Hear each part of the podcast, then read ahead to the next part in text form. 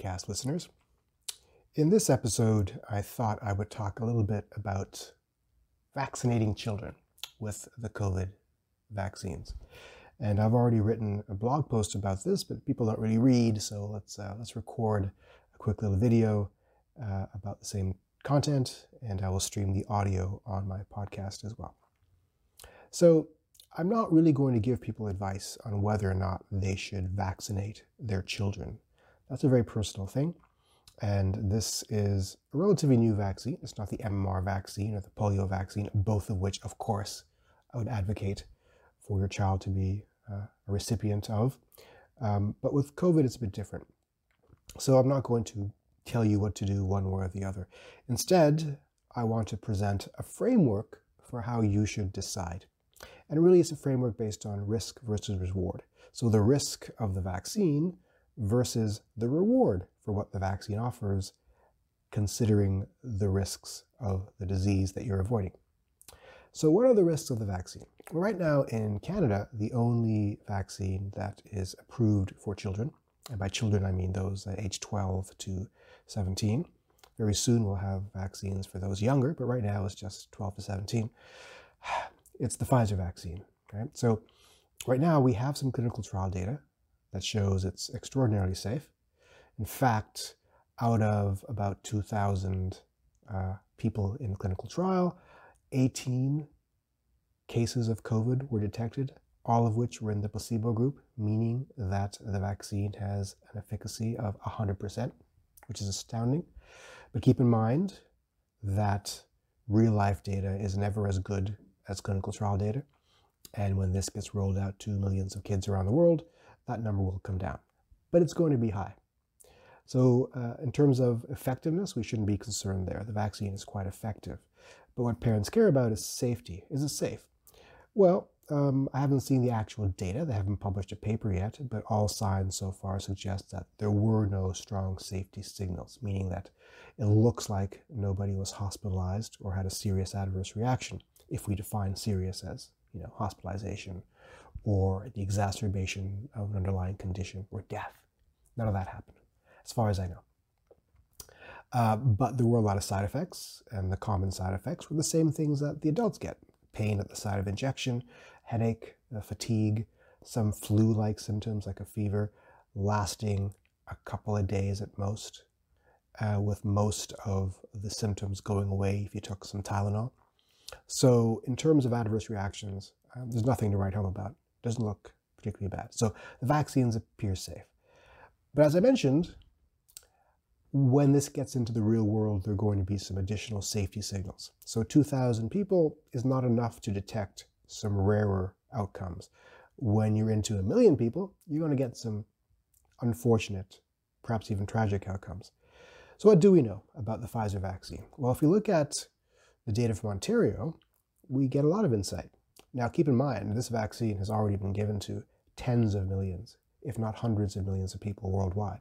So we have a pretty good grasp of its safety profile, and it looks overwhelmingly safe. But overwhelmingly safe is not perfectly safe, it's just overwhelmingly safe. So in Ontario, uh, the most recent data, uh, up to May 15th, 2021, I think, shows that about 5 million doses of Pfizer have been given, of which 57 serious adverse events were recorded. That gives you a vanishingly small uh, incidence rate of serious events, something like 0.001%. Of those 57, there were three deaths. That's serious. But those three deaths were in very elderly people, and it looks like the vaccine was not the cause of death in any of those cases, according to the investigation. Uh, some people aren't going to believe that investigation, obviously. So let's say the three deaths were the cause of uh, the um, uh, uh, caused by the vaccine. That still gives a death incidence rate of 0.00006% or so, which is vanishingly small. Not zero, but very, very small. So, what's the risk posed by the disease itself? Well, as everyone knows, kids in general do better with COVID than do adults. They're less likely to get very, very sick, less likely to be hospitalized, less likely to die. But the risk isn't zero. it's just very, very small. So out of every million or so uh, kids who are hospitalized, or for every million or so kids who get COVID, about 20 or 30 will die. That's a small number, but it's not zero. That works out to something like 0.005%. So it looks like the risk of dying of COVID is substantially higher than the risk of dying of the vaccine. Um, but it's not all about death, right? It's about illness as well. We mentioned that the risk of an adverse event of the vaccine is like 0.001%. What's the risk of hospitalization or a serious adverse event with COVID? There are tens of thousands of kids in the hospital right now in the USA because of COVID. So clearly, the risk of something bad happening as a result of COVID to your child is substantially higher than the risk of something bad happening as a result of the vaccine. But the analysis doesn't stop there because your chances of your child getting COVID are not 100%. And this is where it gets a little cloudy, right? Because I can't tell you what the probability of your child getting COVID is. That depends on how common, how prevalent the disease is where you live. So while the incidence rate is high, the probability approaches 100%. And while it's low, the probability approaches zero. If the disease is not eradicated, then sometime in the next 10 years, the probability of your child getting COVID approaches 100%. So at some point, we're going to have to have the vaccine conversation anyway. So where do I land on this? Um, both the risk of the vaccine and the risk of COVID to your child are very, very small. So what's the tiebreaker? Some would say the tiebreaker is herd immunity. So herd immunity, if you don't know, is that point at which enough people are immunized that those who aren't immunized are protected anyway because the immune people prevent them from being exposed to the disease. If enough people are immune, then the chances of the disease finding purchase in the population is low. So we call that magical point herd immunity. In Canada, it's pretty hard to get to herd immunity unless kids are vaccinated. So if we assume that herd immunity is reached at 75% of the population being immune, that's a fair assumption. It's probably higher than that. And if we assume that the vaccines are 95% effective, then you'll need about 80% of the population to be vaccinated before you get to 75% immunity.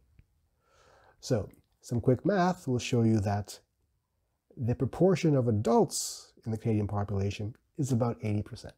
So, in other words, you need 100% of all the adults in Canada to get vaccinated before we reach herd immunity. It's probably more than that.